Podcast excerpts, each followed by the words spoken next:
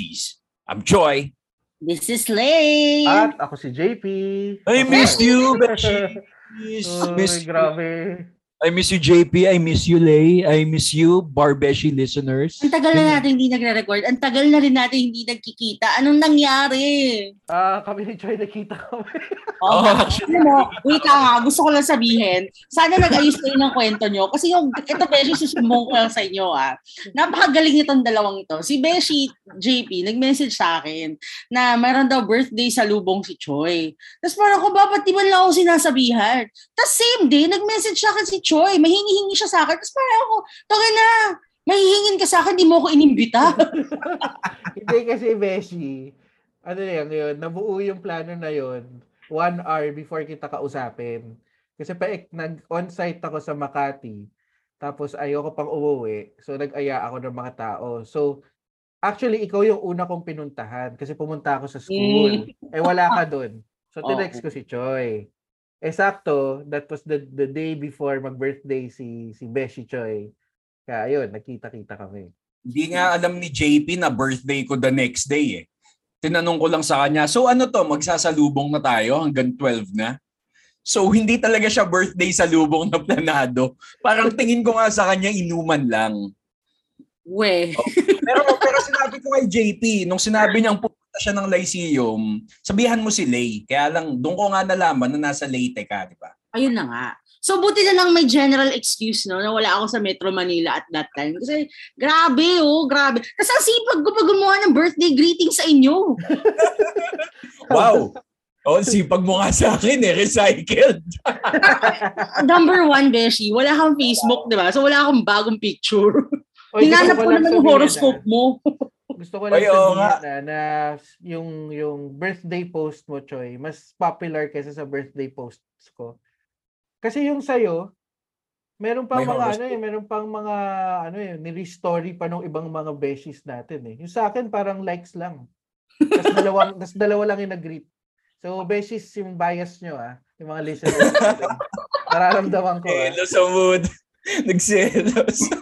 Ito na naman po siya. So, nakita ko, nakita ko, Oh. ano eh, niretweet ka pa nung favorite abubot maker natin eh. Oh yes, Ah. yes, MJ.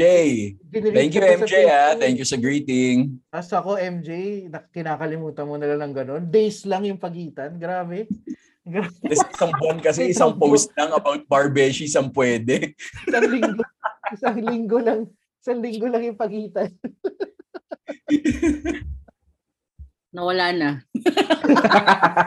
Oy, pero Beshies, oh, speaking of, speaking of um, yung mga greeting na yon, um, follow nyo naman kami sa aming mga social media uh, accounts in Instagram, follow, follow, Hello. Hello.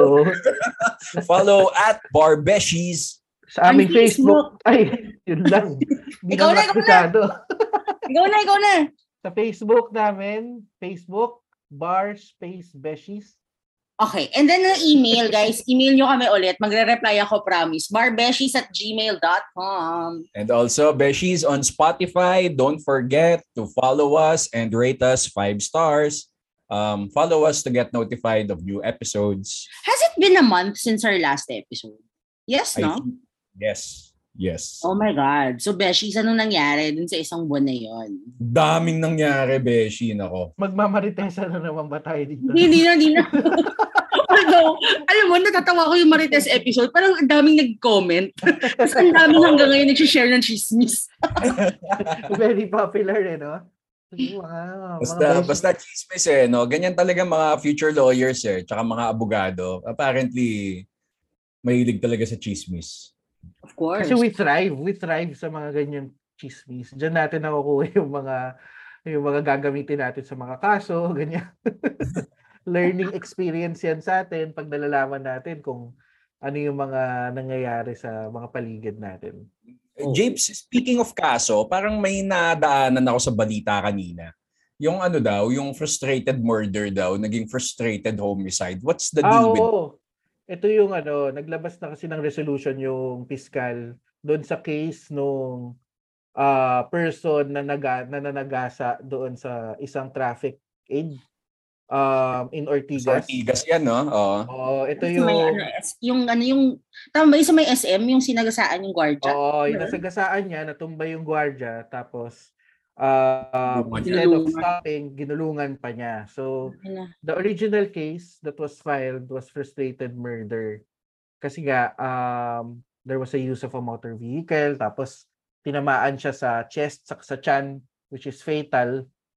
Ah, sa resolution ng prosecutor in this case, binaba nila yung resolution nila from frustrated murder to frustrated homicide. Paano nangyari? Bakit? Oo. Kasi raw, um, sabi dito, there was no qualifying circumstance for murder as vehicle was not purposely used to kill. Ito yung weird doon, mga beshies. Kasi, wala naman siyang ibang way yung time na yon to perpetuate the crime. Kasi nakasakay siya sa, sa motor vehicle. Hindi naman yung nakasagasaan niya. Tapos bababa siya. Tapos sasakay siya uli ng, ng kotse. Tapos saka niya sinagasaan. Ganun ba yung sinasabi ng batas para maging qualifying circumstance yung, yung case na yon? And sinasabi dito, ah dahil, Sino si Pical, pare? dahil, ay hindi ko na alam, dahil absent yung qualifying circumstance, ay hindi siya frustrated home murder, frustrated homicide lang siya. Pero for practicing uh, listeners natin, no, yung mga nagpa-practice na lawyers, and yung mga law students na rin, uh, I have a question. Hindi ba dapat kapag mag-allege ka ng absence of something like a qualifying circumstance, di ba dapat it's a matter of def- defense na ila ipuput up mo sa trial rather than dun sa resolution, dun na niya dun na niya didesisyonan. It's a matter of defense eh. Saka ito nga, yung weird sa case na to, yun lang naman yung instrument to use to commit the crime. Um, eto lang nga, I mean, di, hindi ganun ka-fresh yung crim 1 ko on the qualifying and aggravating circumstances. Um, kasi diba, not all aggravating circumstances may qualify the killing to a murder. Pero kasi ako in my mind, theory-wise, ang daming pwedeng gamitan ng prosecution to justify it as murder. Number one, I think cruelty, 'di ba? The aggravating in qualifying circumstance of cruelty is there. Kasi clearly it's a car versus a man. 'Di ba? And it's it's there is a real difference in the strength of those two entities. And I think I will agree with JP na parang I think it's a matter of defense then that the lack of um, qualifying circumstance. Of course, it's something that should be better threshed out at trial. But I guess siguro yun ginamit na defense and ang sad lang na inappreciate siya kagad at this level ng fiscal. Oo, kasi pwede naman siya ma-appreciate pagdating na sa court, di ba? Oo. Ah, And I think there is jurisprudence that, you know, litigators always use na these matters are evidentially best threshed out during a full-blown trial. 'Di ba? Beshi, siguro ano, um, kasi ako, for me naman, no, I'm, I'm, I rarely practice, no, I rarely practice litigation. So, i-educate mo na rin kami, Beshi Lay. Ah. May pag-asa pa ba na maging mabalik to sa frustrated murder on trial? Wait, not on trial, but on the preliminary investigation level. Kasi syempre naman, all resolutions of the fiscal, well, uh, barring the new rules ng DOJ ha, kasi may bagong rules on appeal ng DOJ, if it's a matter with, if it's a matter within the jurisdiction of the RTC, it's still subject to the review of the uh, DOJ secretary. So pwede pa rin namang ma-overturn yung resolution ng fiscal na yan. Wait, wait lang. Ah, hindi pa siya na-file sa RTC. Hindi kasi dismissed eh, di ba? Ay, sorry, hindi pala dismissed. Binaba lang to frustrated homicide. Hindi pa yata siya na hindi pa yata siya na file sa RTC. Ah, so Pero it's subject of an appeal with the DOJ. I I think pwede pa siya i-appeal sa DOJ kung ano yung tamang charge. So I think, my God, don't follow me on this ha, kasi parang hindi, hindi ko alam kung tama yung batas ko. Pero I think there are two courses of action. One, to appeal the resolution to the DOJ secretary. Or two, um, pwede mo siyang ilaban in, uh, during trial. Mm-mm. Pero kasi, yun nga, eh, parang you're getting, you're getting the suspect, the accused arraigned at a lower offense. So, hindi ko alam yung yung, yung lawak ng discretion ng judge to appreciate evidence para itaas yung offense charge. Ooh! Ooh! Ang nangyayari, murder yung charge, mag-a-arraignment ka for murder, tapos later on, if hindi enough yung evidence to support murder, bababa yung offense to homicide. Yun yung usual, di ba? Ganun Oh, yung yun usual. Pero if it's the other way around, I haven't encountered anything like that. Kasi wala pang precedent on that. As or- far as I know, ah. Oo, as far as we know. Okay, okay. And But, yun yung natatawa kasi, well, okay naman kasi syempre nagkaroon ng resolution, no? oo. So, people in social media are celebrating na may justice system pa tayo, at least nakasuhan pa. Pero when you're, you're knowledgeable about the law, or at least, you know, for us legal practitioners, alam mo yung may effect siya eh. Kung ba't siya binabato o homicide, syempre may effect yun sa penalties imposed. Yes. 'di ba? Mas mababa yung imposable na na penalty sa kanya. And it's still parang there's still and I'm not I'm not I'm not saying na meron talaga, pero parang pwede mong sabihin na or pwede mong questionin, meron bang certain accommodations pa rin na nakuha yung taong to, yung accused because of Nag, nag-bless nga kay, ano, di ba? Kay 'di Mr. You know, I have a, eto, ngayon, lang, ngayon ko lang to naisip ah. Bi- Maybe the fiscal was being conservative kasi it's easier to prove. Para he can get a conviction. Oh. Mm, pwede rin, pwede rin Pwede pala. rin yun. Well, coming from you na araw-araw kang nasa korte, maniniwala. Meanwhile, mga thrice a week. still, still, that's that's 100% or 500% more than than me and JP. Hindi, pero, Pero- kasi yung mga ganyan, ayun, as para sa mga listeners natin, ah yung mga ganyan kasi pag nag-aaral ka ng batas, yun yung mga naiintindihan mo siya on a different level than than the the normal person eh. Kasi yung, Mm. ah, kunyari, first year ka pa lang, inaaral mo cream 1, cream 2. Parang tignan nyo or basahin nyo yung mga ganyang mga batas kasi it will help you analyze them things the way we just analyzed it. And na hindi mo nakukuha basically sa mga books mo. 'Di ba? Kunyari sinabi ni ni Lena, oh baka kasi mas madali siyang patunayan para may sure conviction. Hindi mo makikita sa books 'yon, makikita mo 'yan sa Oo. practice. And the more that you are exposed to those kinds of ano, uh news bits, siguro ito no, yung mga gento talagang or even naman yung dun sa Marites episode natin. Minsan ano lang yan eh, you're tickling your mind to ano, to to see kung ano ba yung mga latest sa balita sa paano mo ma-apply yung mga inaaral mo. Oo, right. Speaking of balita ulit, nasa balita din ngayon yung ano ah, yung pasukan, pasukan ng mga kabataan, no? Law school, law school may pasok na, no? Yeah. So yan naman, Beshi, yan naman yung kwento ko sa inyo kasi yan yung pinagkabisihan ko ng how many weeks kasi nag had to help in the enrollment in school. Tapos gusto ko lang i-share na ang dami kong bar beshies na na-meet dun sa everyday kung may kinokon nagko-consult sa akin whether freshmen or upperclassmen sa Lyceum. Yung, diba, remember, like sila Malcolm, na-meet ko na. And like, nakausap ko na siya Oh, in person. Oo. Si. Yes! Tapos diba, Beshi, yun nga, there is a freshman na fan natin, follower natin, na nag, um, nag-enroll siya sa Lyceum. Tapos like part of the reason why she enrolled there is because daw of bar Beshies. Oh, diba? Grabe. Wow. Nakaka- commission. Naka-inspire pala tayo ng isang tao. Oo. Mali mo pa, there's more. All we need is one. Oo. Diba? Pero ang gusto ko lang i-share sa inyo, ako personally, excited ako kasi ngayon, I think the law schools are adopting a hybrid mode of instruction. Like, I I don't know of any na, na nag um, 100% online pa right now. So ako, excited ako kasi parang, ha? Kung isang school natin, Anong isa? 100% online. Ah, yun. Oo nga pala. Oo. Yun. Kasi Ay, ngayon, pero most of the, sorry, most of the other schools, like in Makati, ganyan, BGC, nag-hybrid na. So excited ako for the students kasi magkikita na sila ulit after two years. Wow. lalo na yung mga ano no, yung mga nag-start nung 2020 siguro. Tapos hindi pa sila Oo. nagkikita at all or nagkita man sila magpa-pandemic na or something. May, may kilala nga tayo, di ba, ano, parang nag-junior high, senior high. Sa isang school tapos di man lang siya nakatungtong dun sa school na yon kasi magka-college na siya sa ibang school din. Nakatungtong siya, orientation lang, tapos Oo. hindi niya nakita yung campus niya. Kasi pandemic. Kasi Tapos pandemic. lumipat siya ng school for college. no, Well, grabe. nakaka-excite yun para sa mga listeners natin. No? Babalik Pero gusto- school. gusto ko lang i-share na very challenging siya, school admin-wise. Kasi magkaroon lang ng isang nag-positive, mag-online ulit.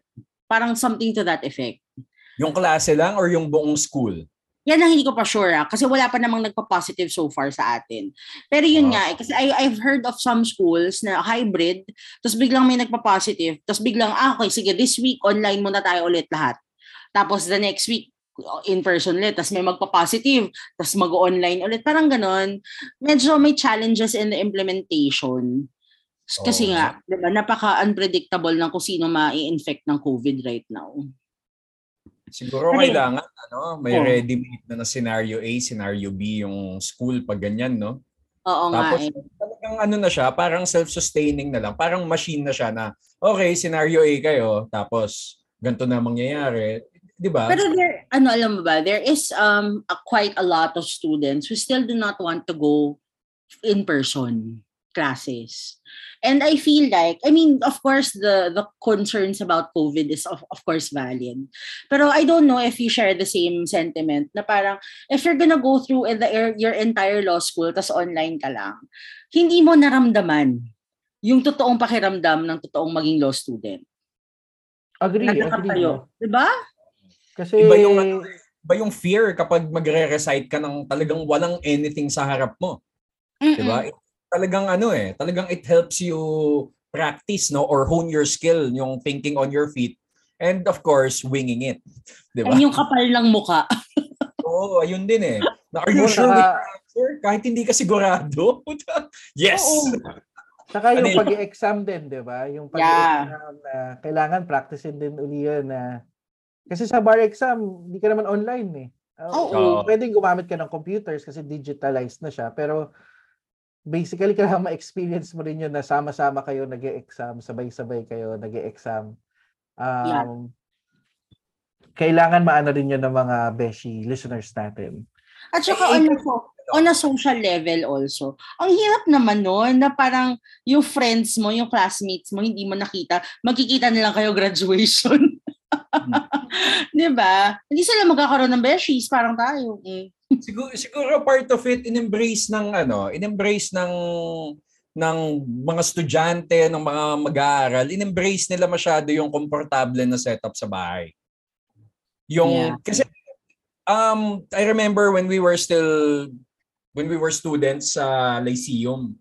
Naalala ko pag kami ni JP noon yung susunduin niya ako tapos papasok kami yung ano yung dread na nararamdaman mo na ito na naman papasok na naman kasi kapag nasa bahay ka lang parang lilipat ka lang ng kwarto yun na yung klase mo eh. Walang wala nang ganong dread na ano eh na makikita mo yung mga tao tapos magre-recite ka tapos baka mali masagot mo. Wa- wala nang ganun eh. You're you're in the comfort of your own home or wherever you are. Parang ewan ko. I think it has something to do the, with the mental toughness. Oo Diba? ayun Ah, hindi na hindi na train hindi man sa hindi na train pero more like hindi na for fortify yung mental toughness na yung yung getting through something that you really really dread kulang sa vigor 'di ba wow wala lang big Wow, words Vigor. vigor Ako ng ano ngayon eh, ng English ngayong sem eh. So, I need it. But anyway, sorry may tanong ako is it vigor or vigor it Ako depends. Vigor. Vigor din ako eh It depends. Kung Scottish ka, wow You need some Vigor. Vigor. Hindi, parang Australian lang yun. You know you have to be, you know you have to be mentally tough in law school. You, you, have, you have to have some Vigor. And then you go out and you drink some liquor. Hindi, pero totoo eh, di ba? Parang makukulangan ka na sa ganun eh. Yung wala kang trial by fire eh. As in the real fire ah, parang yung fire na ngayon, ewan ko, hindi, hindi ko minamaliit kasi I'm sure I'm sure students are trying, students are trying to make the best out of it. Pero para sa aming mga graduate traditionally ng law school, hindi mo matatanggal yung ganun na feeling eh. Na, kasi ako din eh, sa mga meetings ko, nagiging komportable ako pag Zoom eh. Pero pag face-to-face, medyo may konting ano, may konting fear, may konting Siguro kasi for for those students yung logistics mahirap din. Oo. Uh, which I understand though. I mean, ako I'm I'm still working from home most of the time. Tapos once twice pupunta Year. ako sa office, sobrang sobrang ah sobrang nahassle ako kasi nga the traffic and all. Pero you have to understand, nakasama rin yan sa training mo as lawyers. Pupunta ka sa korte, maghahanap ka ng parking, Ah, minsan wala kang kotse, kailangan mo, ang dami-dami mong dala na ifa-file na pleading, kailangan mo mag-commute. So yung, yung training mo papunta sa law school, yung mga logistics na yan, yung mga unexpected events, kasama din yan doon. Mm. Hmm, tama, no? Life skills din eh, no? At tapos alam mo, may kukwento ko sa inyo, oo nga naman na-realize ko. Kasi parang sabi nga ni Dean, kung yung mga elementary nga, pinapapunta natin sa eskwelahan. Oo, Diba? ano ba naman yung mga adult na? Oo, Tama naman. Tama naman. Oo, Tama, no? Tama, tama si Dean. Sila nga, alas 6, nakapila na eh. Alas 6 na Diba? So, 6 p.m. Oo. Nakakatawa yung dun sa kabulastugan, no? Yung batang babae na in-interview. Yung excited Oo. ka ba sa ano? Excited ka ba sa pagpasok mo? Hindi. Hindi. Masaya ka ba? Oo. Pero straight face, oo. Kasi itsura niya na hindi siya masaya talaga. Parang Ganyan. niya kasi 6 Pag a.m. nasa- daw kasi Oo, una Pag siya. nasa fourth year law school ka na, pag-graduate ka na, tinanong ka, masaya ka ba sa pag-aabogasya? Ganun yung sagot mo, oo, pero straight face lang. Wala ka nang nararamdaman at all. so ano pang laman ng balita? Parang balita episode lang to, ano? Naglabas na ang ano, ang ang Supreme Court ng schedule ng bar examinations for 2022. Nakita ko Sunday, Wednesday siya. Sunday, Oo, Wednesday. Sunday, Wednesday, So, Sunday, Wednesday. It oo. will happen in just a, in a span of two weeks. Um, It starts on November 9, which is a Wednesday, and then November 13, and then November 16, Wednesday uli, and then November 20, Sunday. So guys, Parang- alam niyo na ha, endurance yan. Parang natatanggal na yung ano, no? Natatanggal na yung masyadong naano yung bar. Masyadong ginagawang celebration. 'Di ba kasi parang dati yung once a week, yung one whole month siya. Tapos ngayon parang two weeks na lang, on a weekday ba yung isa. What Diba, would you have preferred? Um, yung dati na every uh, Sunday siya or itong gantong schedule na twice a week? Bias tapos ako ka eh. na, tapos ka na ng two weeks. Bias ako, James. Yun ang na-experience natin eh. We had more time to study. We had more time to master our materials. Um, ngayon kasi parang, ewan ko, dahil nga yun nung nakasanayan natin for how long, di ba? Parang bitin ang oras. Pero, pero dito, ang, ang advantage na nakikita ko dito, two weeks tapos ka na. I Diba? think ako, I will also stick with the one month tas every week. Kasi 'di ba, ang treatment naman kasi talaga sa bar exam, it's not a battle, it's a war. So talagang pa, mahaba talaga siya na parang hindi siya pang short bursts of energy. It's something that you sustain. Tapos mag, 'di ba naalala niyo yun, may mga pinag-uusapan pa tayo na parang dapat nagpi-peak na ako by now, ganyan. Tapos yung peak ko dapat masustain ko siya for a month, ganyan. 'Di ba? Parang feeling ko with the ske- with a compressed schedule like this, parang it's so hard to manage yourself. Ako for ano, for someone who's uh, who did not entirely prepare, uh, hindi naman kasi ako yung sobrang, you know, yung sobrang diligent na ilang months talaga nag-prepare.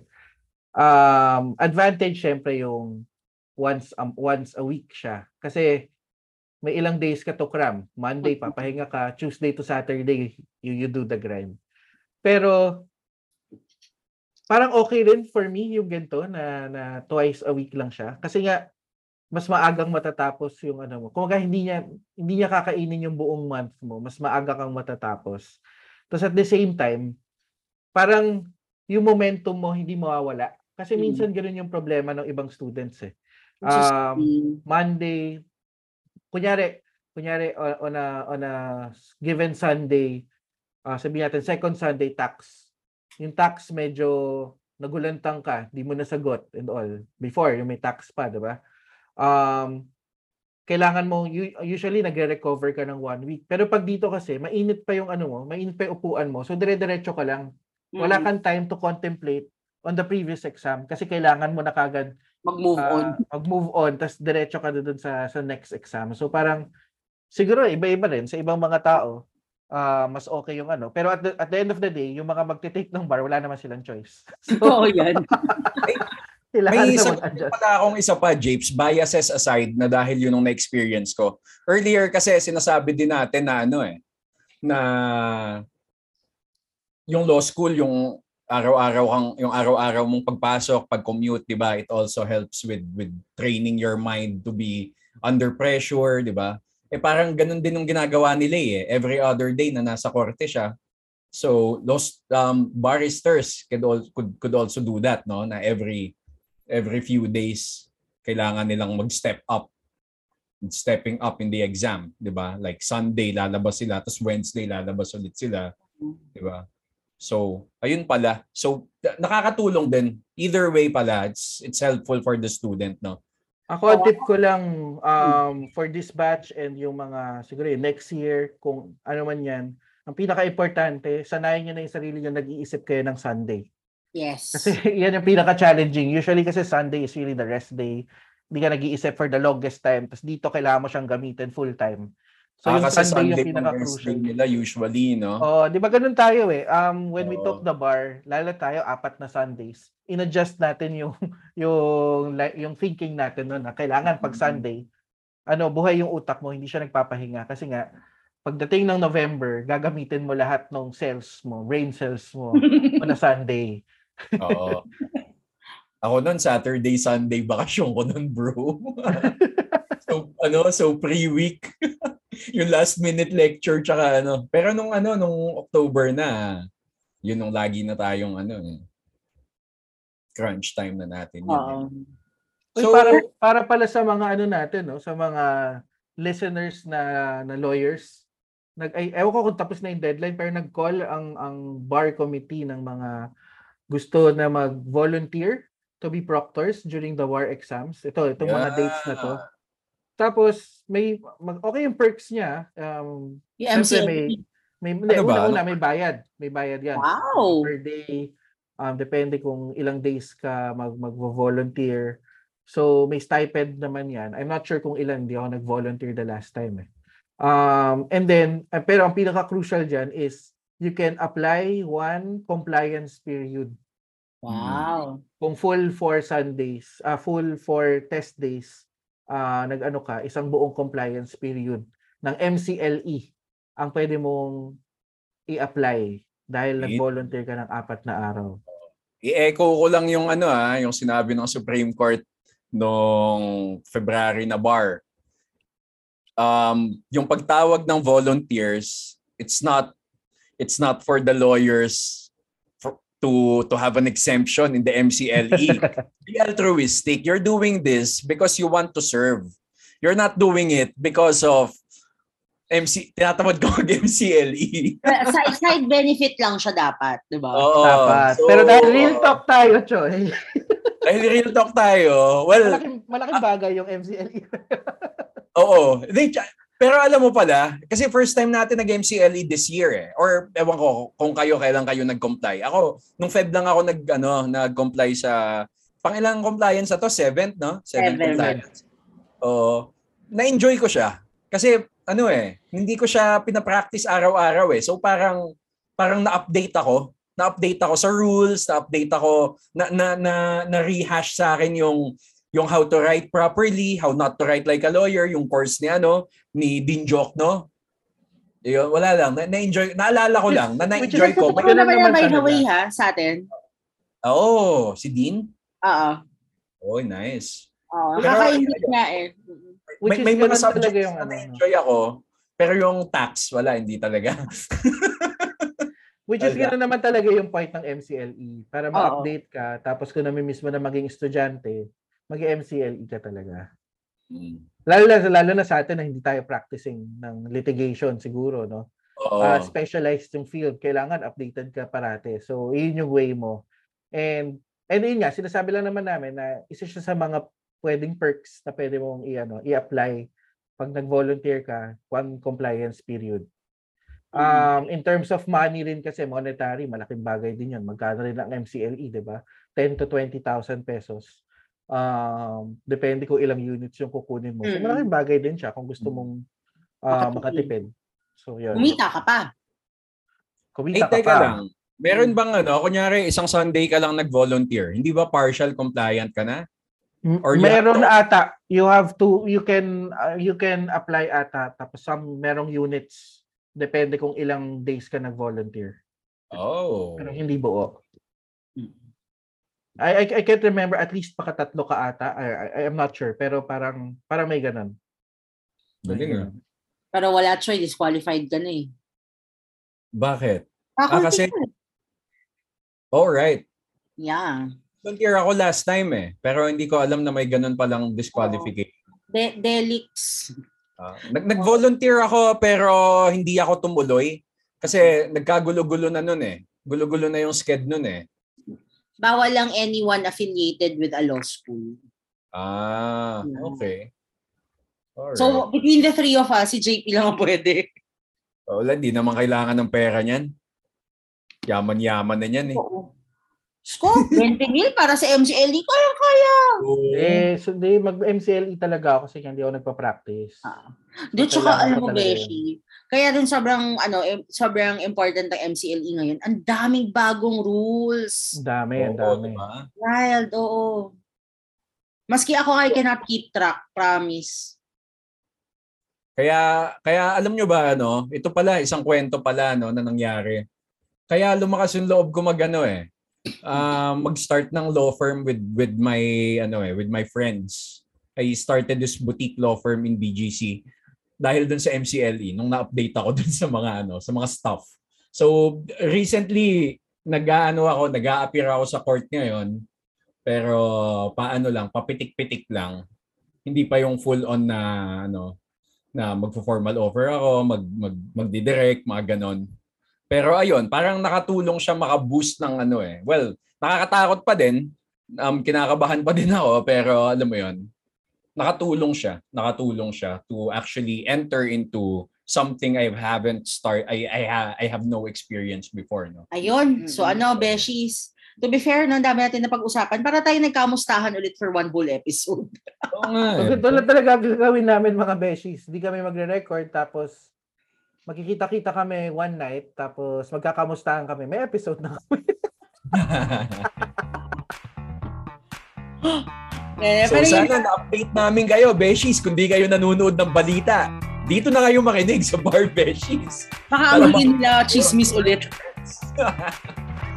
All right, so thank you, thank you, Beshies, for hanging out with us. I'm Joy. This is Slay. At ako si JP. Maraming maraming salamat. Bye, Beshies. Bye, bye-bye. We miss you. Miss you, Beshies. Napanood nyo na yung, yung House of Dragon. Yes. Yes! Teka, oh, wag muna tayo. Post music! Ano? Hindi kasi parang, parang, parang sobrang nagustuhan ko. siya. Kasi binabasa natin yung Choi, di ba? Yes, Fire and Blood. Ang, ang, ang okay sa kanya is kung nung first si kung first Game of Thrones na na, na series Oh. dinahandahan tayo. Dito parang episode 1 pa lang lahat ng pwedeng mangyari na Gago, may dragons na kagad eh. Episode 1 pa lang eh. Di ba? tapos hindi Tapos- da, saka ang dami ng dami nang nangyari, ang dami ng gore na nangyari. Oo. Meron Grabe ng yung forced cesarean, ng I swear. hints- Grabe yun. ng hints of Ah, no? pedophilia, yung mga ganun. parang lala. Pero ako, nagiging ano ko na, nagiging idol ko na si Matt Smith. Puta, napakagaling. Na love ko siya. Oo. Oo, si ano siya, nag- nag-Doctor Who siya dati, di ba? Oo, tsaka siya si Prince Philip sa The Crown. Oo. Ay, oo nga. Ano siya doon, hindi ko kabisado yung mga character. Nasa ano rin siya, yung movie with ano, with Anya Taylor-Johnson. Anya Taylor-Johnson ba pangalan? Joy. Anya Taylor-Joy. Joy. Ayun. Si, ang iniisip mo si Aaron Taylor Johnson. yun, yun yung gumanap yata ni John Lennon yun sa isang ano eh. Teka, sino yung pinag-uusapan nyo? Hindi ko kabisado yung mga artista. Hindi, hindi. Si Matt Smith, si ano, si, si Damon. Damon. ah, si Damon Targaryen. Siya yung apparently siya yung magiging next Maegor Targaryen. Yung yung heir ni ano ni Siya yung may, Aegon ha-. Siya may, siya- pero siya yung may hawak kay Dark Sister ngayon, di ba? Oo. Oo. Oo. Si ano rin ha, si si Rhaenyra na bata, 'di ba? Ang ano rin eh, ang, ang strong din ng character niya eh, no? Sobra.